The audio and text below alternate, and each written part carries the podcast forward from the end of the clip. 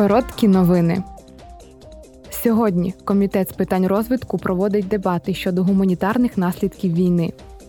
Микита Потураєв, голова комітету Верховної Ради України з питань гуманітарної та інформаційної політики, разом з представниками Європейської комісії з Генерального директорату з питань цивільного захисту та гуманітарної допомоги візьмуть участь у дискусії. Рік спустошень та руйнувань внаслідок російського вторгнення в Україну призвів до того, що приблизно 40% населення України зараз потребують гуманітарної допомоги та захисту. Провідні депутати Європарламенту привітали політичну угоду між Європейським Союзом та Об'єднаним Королівством щодо Північної Ірландії.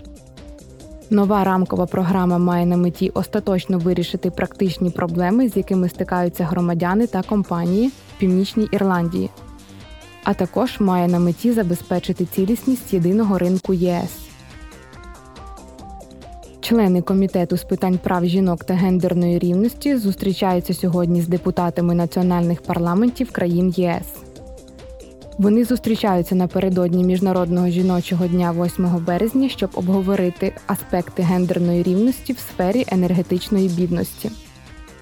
Згідно з даними Європейського фонду поліпшення умов життя і праці за 2022 рік, одинокі матері та інші самотні жінки частіше стикаються з труднощами оплатити рахунки за електроенергію, ніж самотні чоловіки.